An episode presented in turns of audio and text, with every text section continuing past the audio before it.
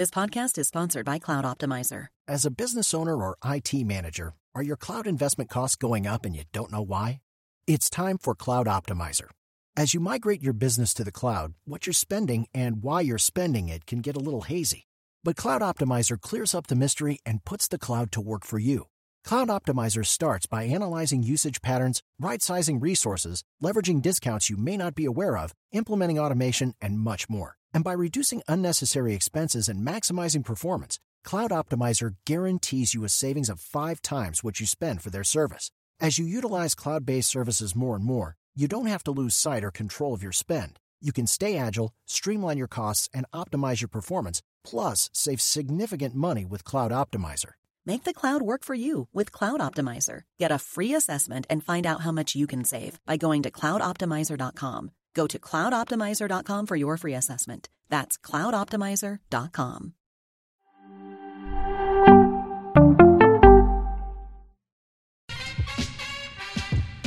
Here you go.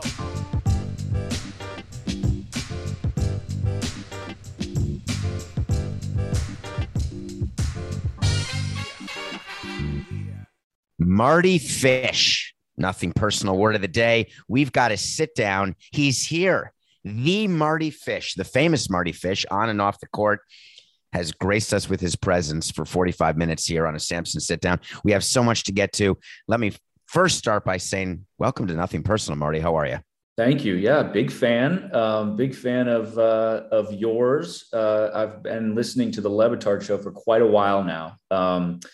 And loved your sit downs with them all the way through, when you couldn't talk, when you weren't allowed to say anything, all the way up until you literally say anything. So thanks for having me, man.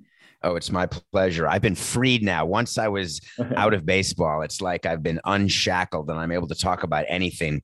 But one of the shows that we did here that got the most attention, I would say, was a show when I was very honest and nothing personal. I'm honest about everything. Just it's a no holds barred about the world of sports and culture and entertainment, but also about me personally. And I was discussing my anxiety issues. And the first anxiety attack I ever had was on the team plane in 2003, flying to San Francisco for the first round of the playoffs. And I didn't know what was going on, except I said to the trainer on the plane, we have to land because I'm about to die. And I had a full plane of players. We were flying out to the playoffs. We were in the middle of a 6-hour flight from Florida. And he said, what are you talking about? I said, no, you don't realize I'm not crying wolf here. I'm about to die. And I don't want to die on this Miami Air charter. So we're going to have to land. And he calmed me down somehow. All I remember is I was at a doctor in San Francisco before my first ever playoff game. I went to a psychologist in San Francisco that I got through the Giants.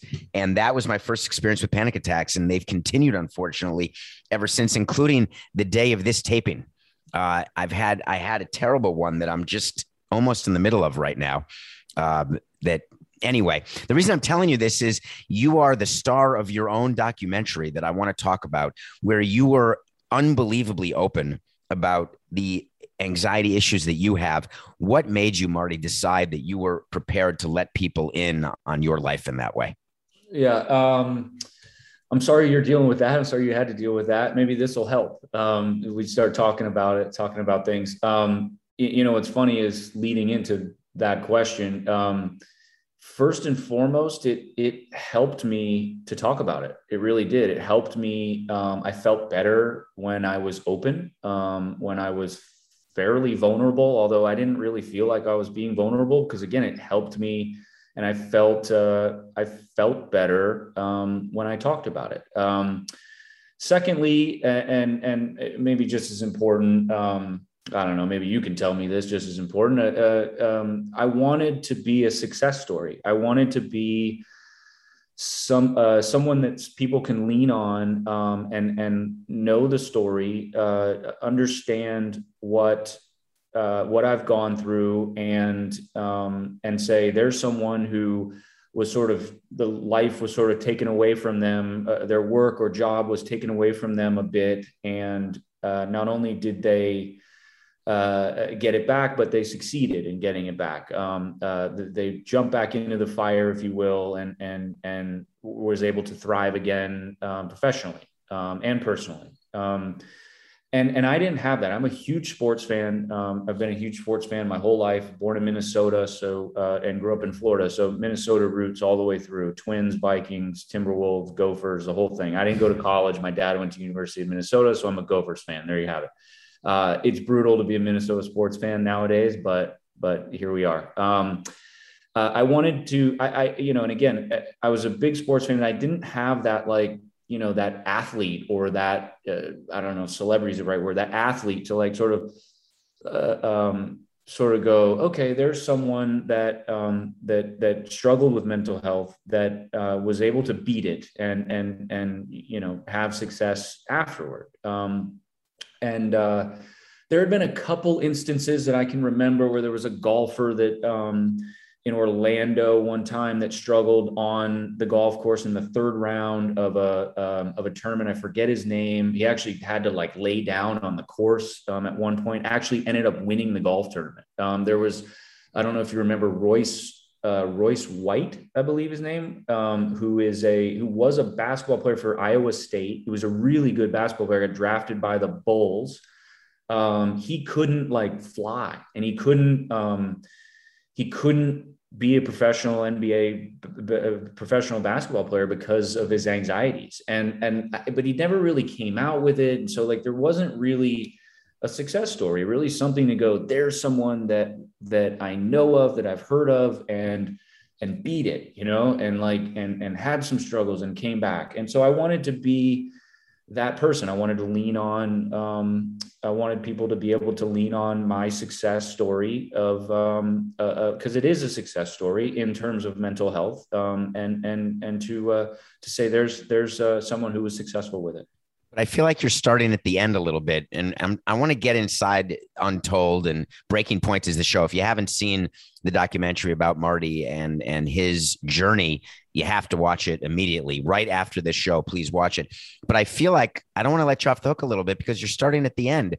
How did you know you'd be a success story when you're in the middle of realizing that you can't perform at your job because of the anxiety issues? I think the whole problem is you can't see the end at that point. And so that seems to be a tremendous amount of pressure that you're putting on yourself while you're still going through it. Or once you solve the issue, did you then say, that's what I wanted, was to be the success story? It was after, for sure. I mean, during, you know, I mean, I didn't have a history of mental health, didn't have anyone around me very close to me that had issues with mental health.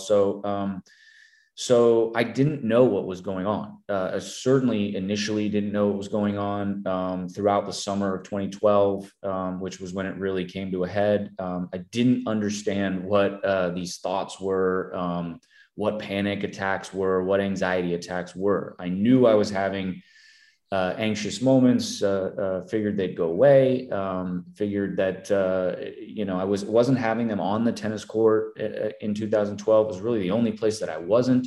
And so I just felt like, you know, well, if I don't have them on the tennis court, then I'm sure eventually they'll just go away. And boy, was I wrong. And so having to pull out of the US Open, that year, 2012, it allowed me to get help, allowed me to get on the right track. But I wasn't ready to tell everyone about it, nor did I even know what was going on. Was I going to be able to play in Asia in October?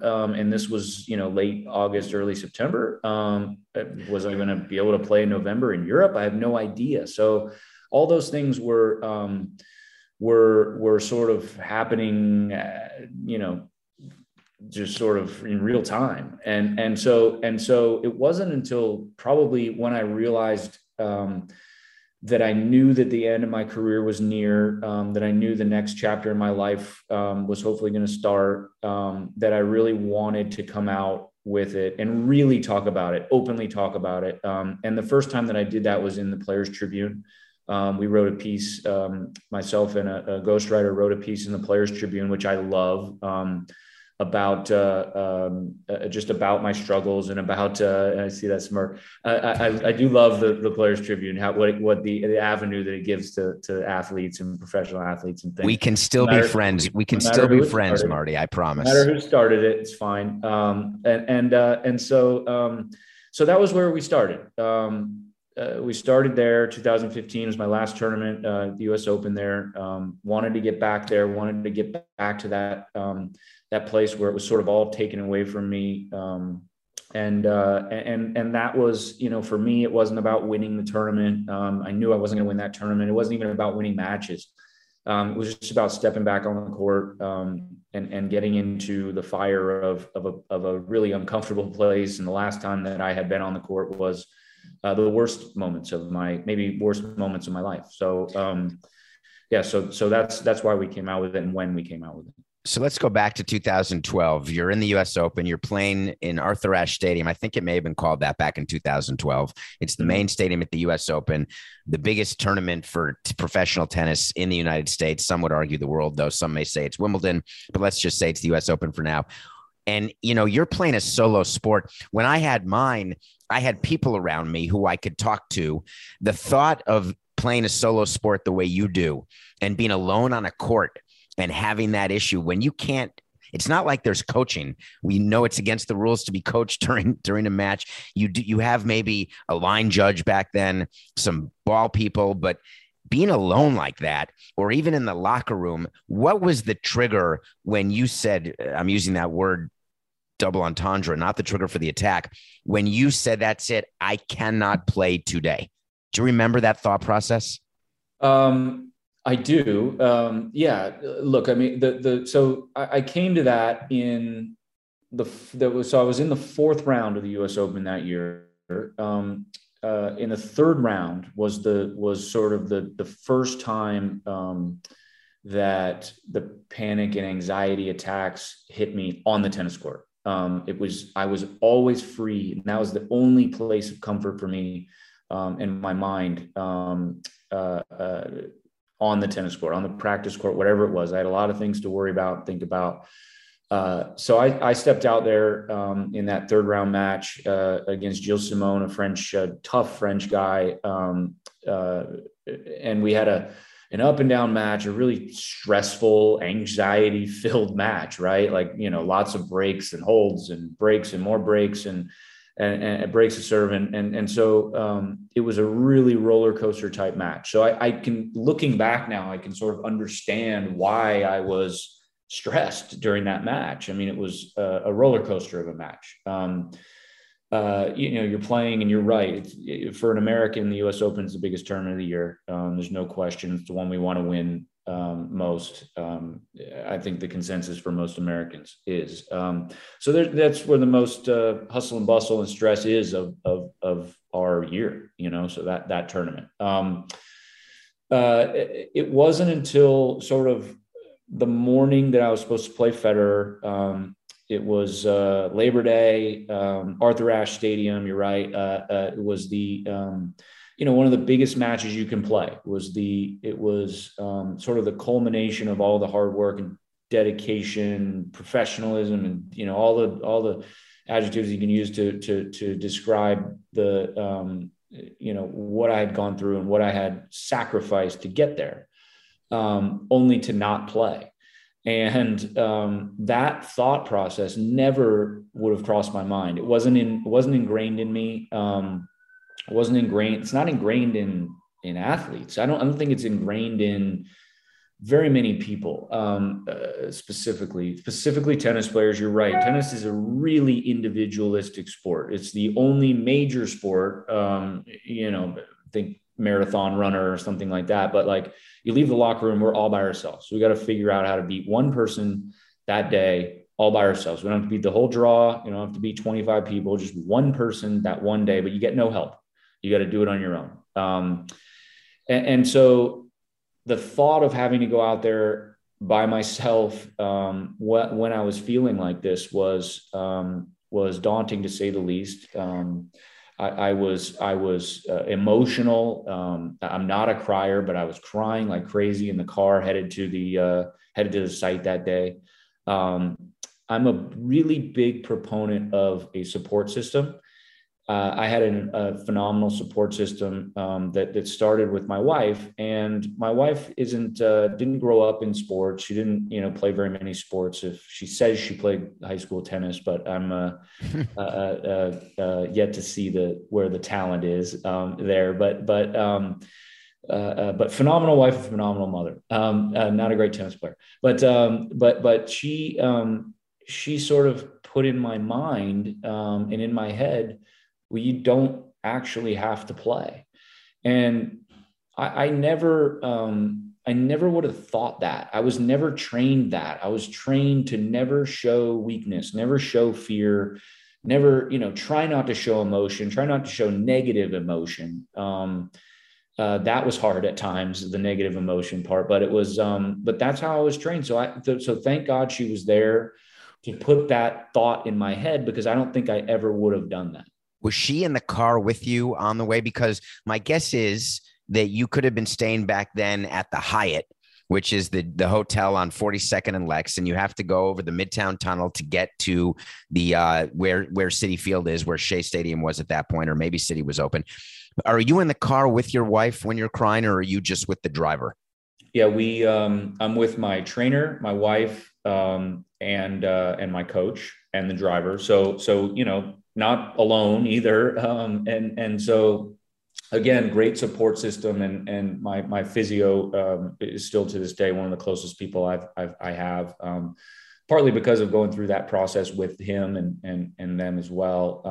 But ask you what's wrong, Marty, when you're doing that, when you're on your way to play Roger Federer in the fourth round of the US Open in the main stadium on the big stage, and you start breaking down on the way? Are they wondering whether this is nerves, or are you able to explain to them what's happening or not? Yeah, at this point, I'm at this point, they fully know what's going on. Certainly my wife did, although she hadn't dealt with any mental health issues in her past. She was very, she's a Jewish mother, if you know what that means, right? So she overbearing, loving, loves family, loves family, friends, that type of thing. And so she was very very understanding. Maybe that's not the best word. Maybe she was very open to understanding what was going on, or trying to understand what was going on, because she hadn't dealt with something like that. But with me explaining to her what was going on, she's explaining to me that, other sides of the coin, which are, this may be your job, and you may want to go out there and play, but you're not forced to go out there and play. You don't have to play another match for the rest of your life if you don't want to. And that thought process never, ever would have crossed my mind. I would have somehow tried to, it's just not the way I'm wired. It's just not, I would have tried to play. I don't know how and what I would have done. Same thing with you on the airplane. I would have gotten on the airplane, but I wouldn't have known how to say, hey, I got to get off right now. It's just not in my, I would have just sort of tried to fight through it somehow. But it didn't, it didn't occur to you to turn the car around. So we're still not at that point yet. You get into the locker room. I want to get right to, there had to have been the inflection point, right? Where you were a walkover, and you had to come to grips with that fact. And that's an important part of the movie, in that it marks such an unbelievable moment in your life that begins the journey to the success that you talked about. But where was that inflection point? In the locker room? Because it wasn't in the car, or else you would have turned the damn thing around. It was in the car, but the reason why we didn't turn it around is because you got to go and actually pull out of the event. You actually have to go and tell the referees and tournament directors and tournament director of the US Open, who wants that match to be played, the American number one against the number one in the world, is a big match for that tournament. So they care. ESPN, or I think at the time it was CBS was still doing the weekends there at the US Open. you know, it was Dick Enberg, and John McEnroe, that call, you know, that you love, that I loved back in the day, those guys calling the Labor Day and weekend final of the US Open. And so you've got to go and tell them. You're supposed to go and actually talk to the media as well, which I didn't do, thankfully, because I didn't know what to say. I didn't know what was, what to say, you know, I mean, sorry, I can't play. I'm not ready to necessarily tell you why. I'm not comfortable enough to tell you why, or vulnerable enough at the moment, but, I can't do that right now. Did you have PR help back? I mean, we're saying back in the day, by the way, that was 2012. Yeah. It's only nine years ago. Were there PR people there who were imploring you to please meet with the media the way they did with Osaka and everybody else in today's tennis world? There are ATP media that ask. I think they probably, looking back, they probably saw my face and just went like, something's wrong here. I think I said something to the effect of, and again, I don't remember vividly because, you know, as tennis players, we remember, I mean, it's our job. So we remember points and matches very vividly. I don't remember. I think I pulled out with like a knee injury, quote unquote, because you had to pull out of something with something. I couldn't say mental health, certainly back then. It would have been like, what are you talking about? What is mental health? And what are you talking about? You're going out there in an hour, right? Like, and so, you know, you come, yeah. So that's why I didn't turn the car around, because I had to go. We then jumped in a car right away, went back to the hotel, tried to get on a plane. Cause all I wanted to do was get home. All I wanted to do was start the process of healing. Somehow I wanted to get on medication if that's what it took. I wanted to see a doctor if that's what it took. I was desperate for help. Did your agent understand, Marty? Probably not. I mean, no, I mean, you know, but my agent, again, like a support system, like, right. Like, and my agent and I, he's been my agent for over 20 years. He's a friend, he's not an agent, you know, like to me. So he would have gone, wow, that's an interesting thing to do, but I got your back, you know, and if anybody asks, I got your back kind of thing. I don't even think I told him at the time what was going on. So he didn't even know. And a lot of people, you know, it's interesting. A lot of people close to me, I've watched this thing. I got some of my best friends in the world are like, man, I didn't realize that, you know, after watching the documentary, I didn't realize that it was that bad or that you were that deep in it, or I wish I would have known or done something or anything. And I tell them all, you wouldn't have known. I mean, I wasn't ready to, or ready to be open or vulnerable to everyone then, although it did make me feel better when I talked about it. And so the more and more I opened up about that, part of my life, the better I felt. So, you know, over time, over months, I would open up a little bit to Andy Roddick. I would open up a little bit to James Blake. Those, you know, it's two of my best friends on the tour. Why aren't you playing? Well, here's why I'm not playing, and sort of be fairly vague with it, but still letting them know what was going on. You mentioned Andy Roddick. He's a big part of the documentary on Netflix called Breaking Point. And what is interesting is the relationship you had with him started as what I would call boys and grew into men and unbelievable competitors. For people who don't realize, they were rivals, sort of like Magic and Bird is what Marty and Andy were. And it manifested itself on the court, but they were incredibly close, that you learned during this documentary, off the court, including the fact that you moved in with his family, which creates sort of a brother competition. And still Andy had no idea what was going on during this.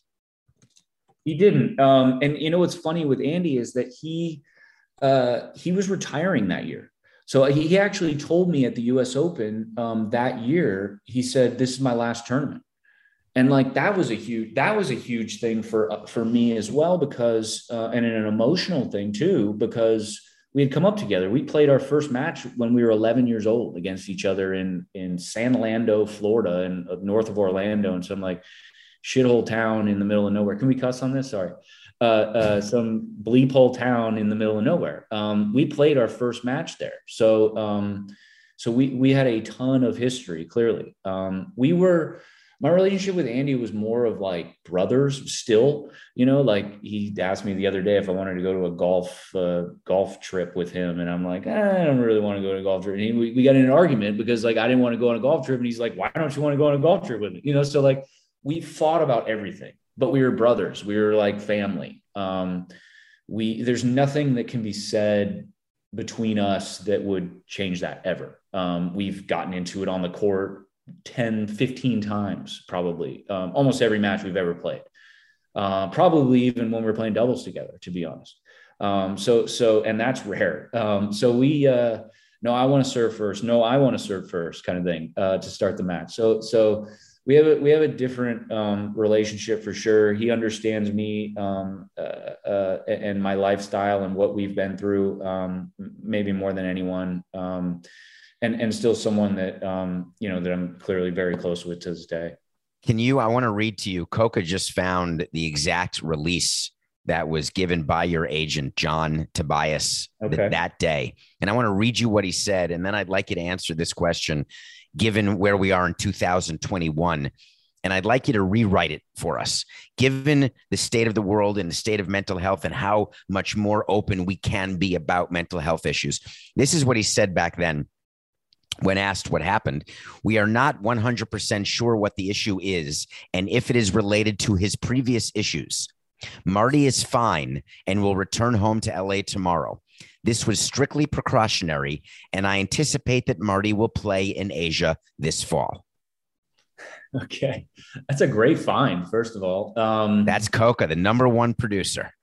Number one, needs to deal with his closet issue. But yeah, other than that, he's a great producer. He is not in the closet. He's completely out in every way. That's not what I was talking about. I know. Please tell me about this and how you would write it today. So I'm assuming that he's thinking about, you know, because I had a look, in a really short way, I'll try to explain how this thing started. And I had a heart issue called tachycardia. It's an electrical issue around your heart. There's electrodes around your heart. It's the quarterback to your heart. When it fires, it tells your heart to beat. Fire up a bump, fire up a bump. There's thousands of them. They can fire uncontrollably sometimes. They can malfunction. When they malfunction, they fire uncontrollably. They can fire. Your heart doesn't know anything else but to beat. Bump, bump, bump, bump, bump, bump.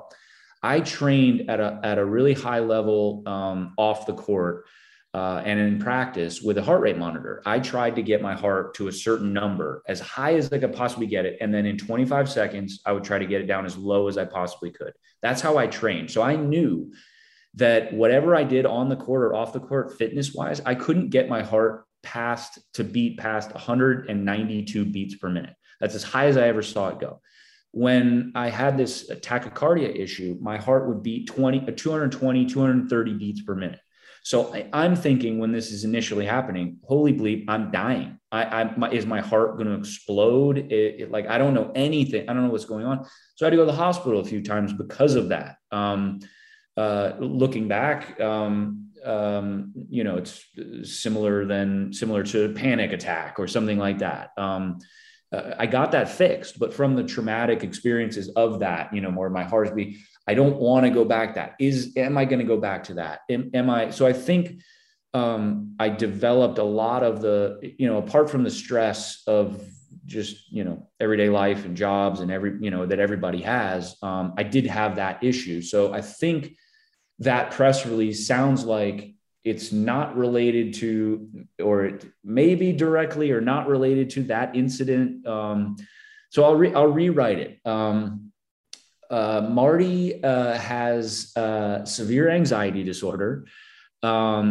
He has tried to deal with this for the entire summer, has played through it. And is now hit a place where he doesn't feel comfortable on the court. And he's going to see a full range of doctors and do a lot of testing in Los Angeles starting tomorrow. And we will update you further on when he's going to play. That would be the new today. I would be comfortable today putting that type of release out. Would you have approved that release in 2012? Probably not. Interesting, right? I've been thinking so much about this, and there's so much criticism that athletes get, specifically because we want our athletes to perform. We want them to show up, right, and do their job and win. And we want to cheer for them and then be proud that they've done something that we can't do, that we wish we could do, that other people can do and get rich doing it. Don't tell me you have a bad knee. Don't tell me you have a bad heart. Don't tell me you're fighting with your wife. Don't tell me you're anxious. Just go play. Right? That's the general mentality that you're up against, and that is pervasive in every clubhouse and locker room in the country where professional athletes live. But now it seems like what Naomi did, what Simone did, I'm sure you were watching with great interest what happened with Simone in the Olympics and how she just had the twisties, as she calls it, which is, I guess, like the yips, but more dangerous in baseball. I don't know what the equivalent would be in tennis. What's the equivalent to the yips in tennis? Maybe just not being able to make a double faulting 25 times a match. That would be the yips. Have you seen that? Yes, I have. Male and female, great players and terrible players alike. Thank God I've never had it, never had to deal with it, but it is real. So the yips happen. Simone drops out of a few events, comes back, but then just said that she should have not actually competed at all in Tokyo. Yeah. And, Naomi Osaka is not playing at all. She's now saying, I don't know when I'll play again. And I'm just wondering, you are the pioneer almost. And for when people watch this documentary, as I really think about this, you may be the first athlete who was willing to truly discuss this in the detail you did in the movie. Do you realize, sort of, when you say you want it to be a success, but the import of what you're doing, are you now sort of the spokesperson for anxiety disorder for professional athletes? Is that a role you want? Yeah. I mean, I would love a role where I can tell my story that helps people, that helps others. This doc has come out, and I don't have hundreds of direct messages on Twitter. I have thousands, David, thousands, not hundreds. I mean, I can send you the video where you can video your phone, and I just sort of go through. I've written to everyone back. It's taken some time. Every day I look and I've got, 20 or 30 more. And that makes me feel good. It makes me feel like, I started this whole thing, and Netflix and Players Tribune and the Way Brothers come and they say, we want to do this and we've chosen yours. And, okay, I'm ready. And I say, okay, I'm ready. Yep. They're the directors. Just want to let people know the Way, in case people don't, the Way Brothers directed Breaking Point. Sorry. Phenomenal directors. Sort of a perfect storm, if you will. I love what the Players Tribune does. Netflix, obviously a monster platform. And then the Way Brothers are just phenomenal. If you haven't seen anything that they've done, check out Wild Wild Country, Battered Bastards of Baseball. They've won multiple Emmys, phenomenal directors and writers. They have a history of tennis as well. They grew up around tennis, so they understood it a little bit. They're fans of tennis. Perfect storm in terms of how to get this story out. Do I want to be the first one? No, I don't want to be the first one, but somebody's got to do it. Look, you mentioned Naomi. Naomi and I are very close. She lives out here in Los Angeles. We play tennis together. I know her agent very well. And again, it's, you say agent, you just think, people think like, oh, it's your agent. Nowadays, agents are really like integral in athletes, especially individual athletes' lives. And hers is no different. So she relies on him, Stuart Duguid, very much. Stuart and I are very close as well. Naomi, Simone, I mean, Naomi's a person that really understands her place in history. She wants to be one of the greatest tennis players ever. So for her, for me, understanding that and sort of following along at the French Open, she had won the two previous Grand Slams. She had won the US Open and the Australian Open earlier that year. She pulls out of the French Open in the third round. I know that she understands history of tennis. I understand that she wants to be one of the greatest ever. wants to win, you know, as many Grand Slams, as more Grand Slams than anyone. So I see that and I say, man, she pulled out. Like, that's not just a, I don't want to talk to the media type pull out. Simone Biles has worked at least the last 5 years for the Olympics, and obviously her entire life, to get to the position that she's in. And just to not want to step out there, not be able to step out there, really shows me that she's struggling with something. Yes. I think it's more than, you know, they call it the twisties or the yips. I would assume it's probably a little more than that, but again, if that's all it is, she's a human being. And like, you know, I don't know anything about gymnastics per se. So like, you know, you get the twisties and you'd really hurt yourself really bad.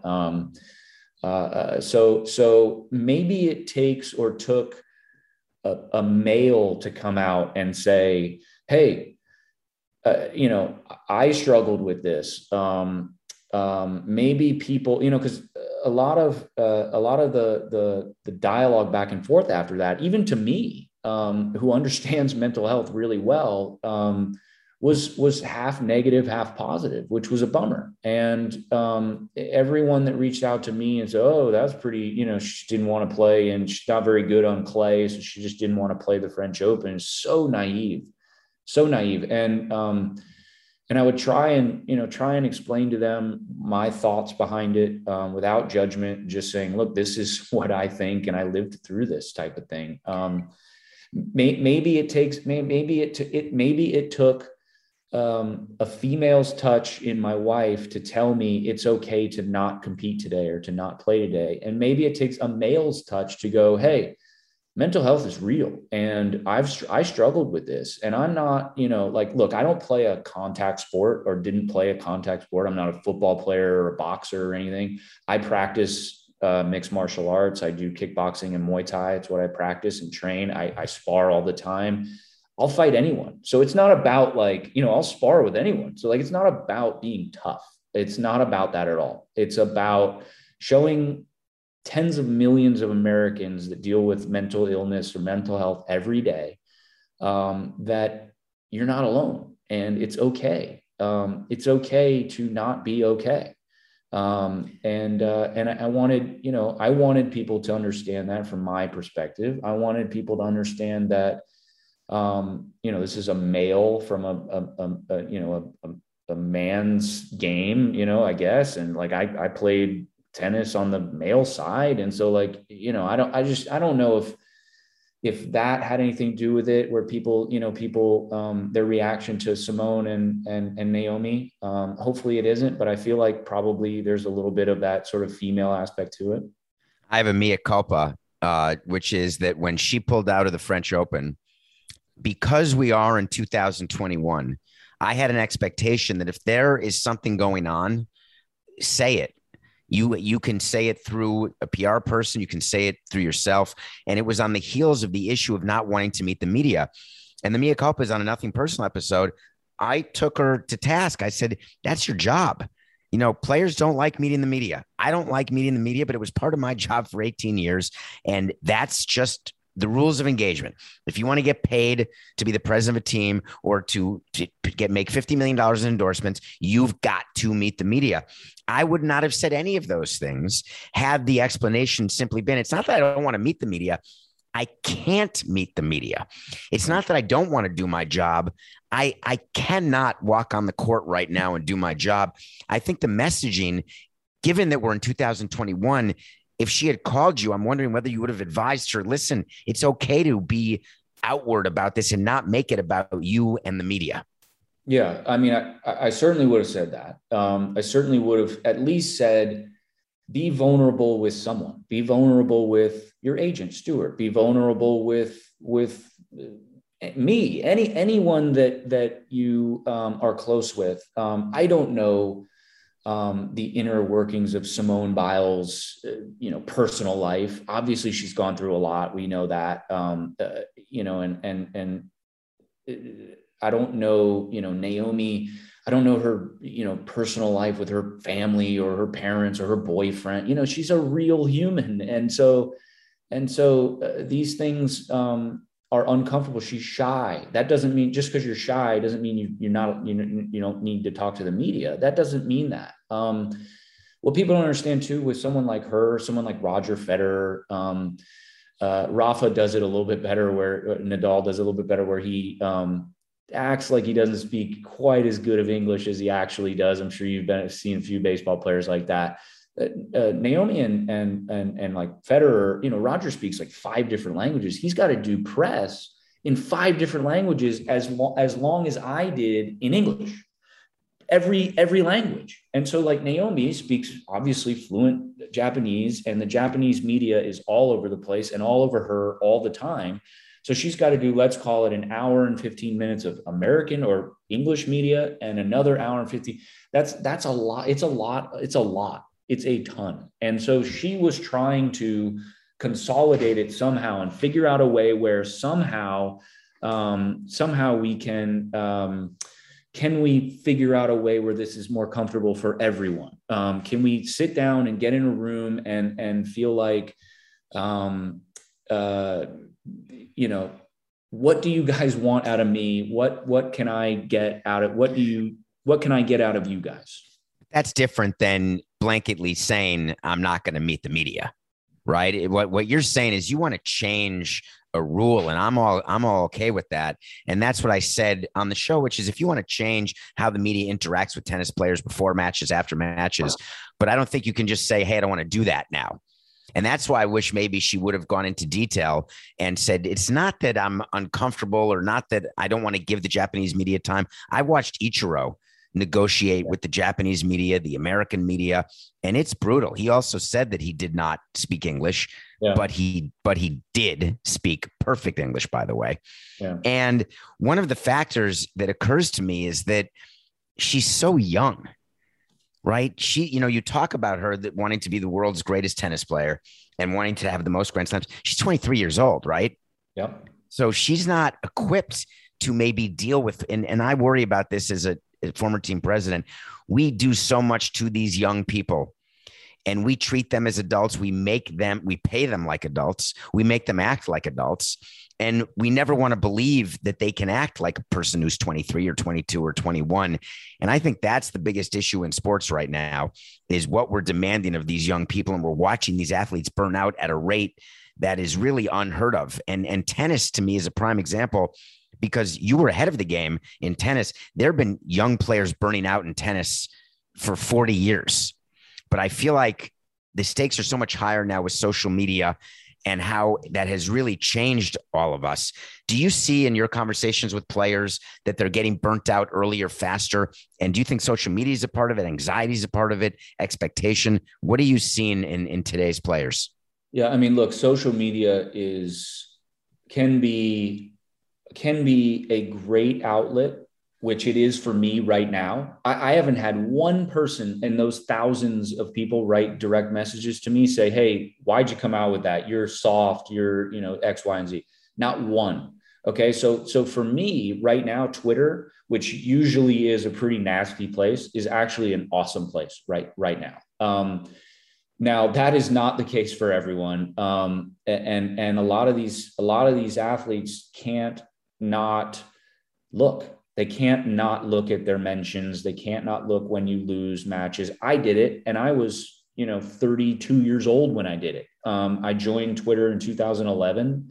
Andy Roddick told me to join, and he's on it, and he's right. He's on there in the mornings, and he's writing "Good morning." I'm like, what are you doing? Like writing "Good morning." Like what is this stupid thing? And that was 2011. So that was 10 years ago, and he told me to get on, and I eventually got on. And when we were in a tournament in Rome, and and I looked every time after every match at my mentions and who bet against me and who bet for me, all that stuff. And it's a nasty place. It's nasty. And so that's a whole different conversation of how can social media help, young people, not just athletes, just young high school kids, college kids, young adults, young professionals succeed. You could frame it the other way. How is social media hurting all of these young people? All of the Twitter shaming and cyberbullying, it is a huge, huge issue. I don't want to keep you much longer, but I have to ask before we promote the movie one more time, make sure you watch Untold, Breaking Point on Netflix. Davis Cup. You're the captain, the Davis Cup team captain. Like, that's even cooler than being number one in the world in my mind, although you probably wouldn't agree with that. But being the captain, tell me, give me an update. What's going to happen? Because you're traveling to a Davis Cup round, aren't you?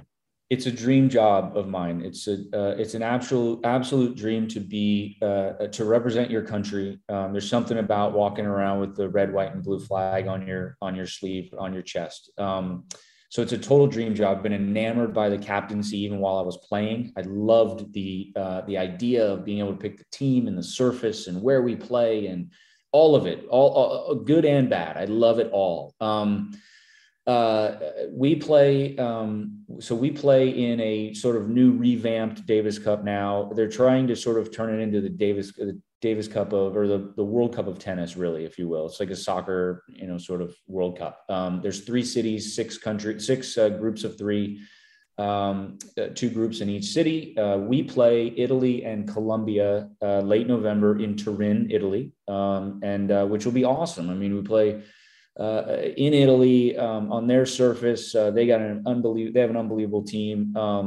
We've got a great team. We've got great players. We've got young guys, old guys. And I get to pick from 12, or 14 great players into 5. And I love every aspect of it. I love picking the team. I love telling them that, that they're not on the team, that they're on the team. It sounds kind of weird, but I love it. It's a huge honor, and something that I will always keep near.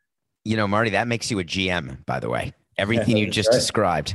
Yeah, you're responsible. I love it. I play fantasy sports. I'm a GM of my fantasy teams, and I love it. I really do. It's just a huge honor. It's a huge honor to play Davis Cup. There's only 4 or 5 spots. There were 4 spots when I played. The Ryder Cup in golf is 12 spots. So it's obviously really difficult to even make the team. I made the team a lot. I'm the captain of the Davis Cup. It's the greatest job you could possibly imagine. And I love it. Well, I couldn't be happier for you. I could keep going because I'd want to talk about social media. I'd want to talk more. I have so many things I didn't get to, but Marty, I do appreciate your time. Again, please, you can follow him on Twitter, obviously, because he's a funny follow and a good follow. You can write me on Twitter. You can write me too.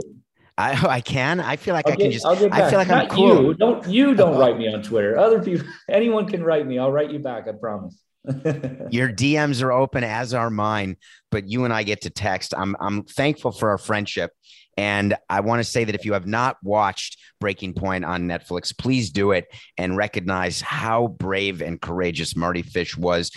Not just as a player, as a father, as a man, as a husband, but as someone willing to share his story and share his pain in order to make other people better. Marty, on behalf of all of us, thank you for having done that. And I really appreciate you taking the time today. It's really nice of you to say, David. I appreciate it. I appreciate our friendship too, man. And I hope to see you in person one time. And let's do this again. Let's do it again soon. Everyone is talking about magnesium. It's all you hear about. But why? What do we know about magnesium? Well, magnesium is the #1 mineral that 75% of Americans are deficient in. If you are a woman over 35, magnesium will help you rediscover balance, energy, and vitality. Magnesium supports more than 300 enzymatic reactions in your body, including those involved in hormonal balance. From functional medicine doctors to mental well-being and female hormone experts, we all know that magnesium is the one mineral to improve all aspects of well-being and health. But which one?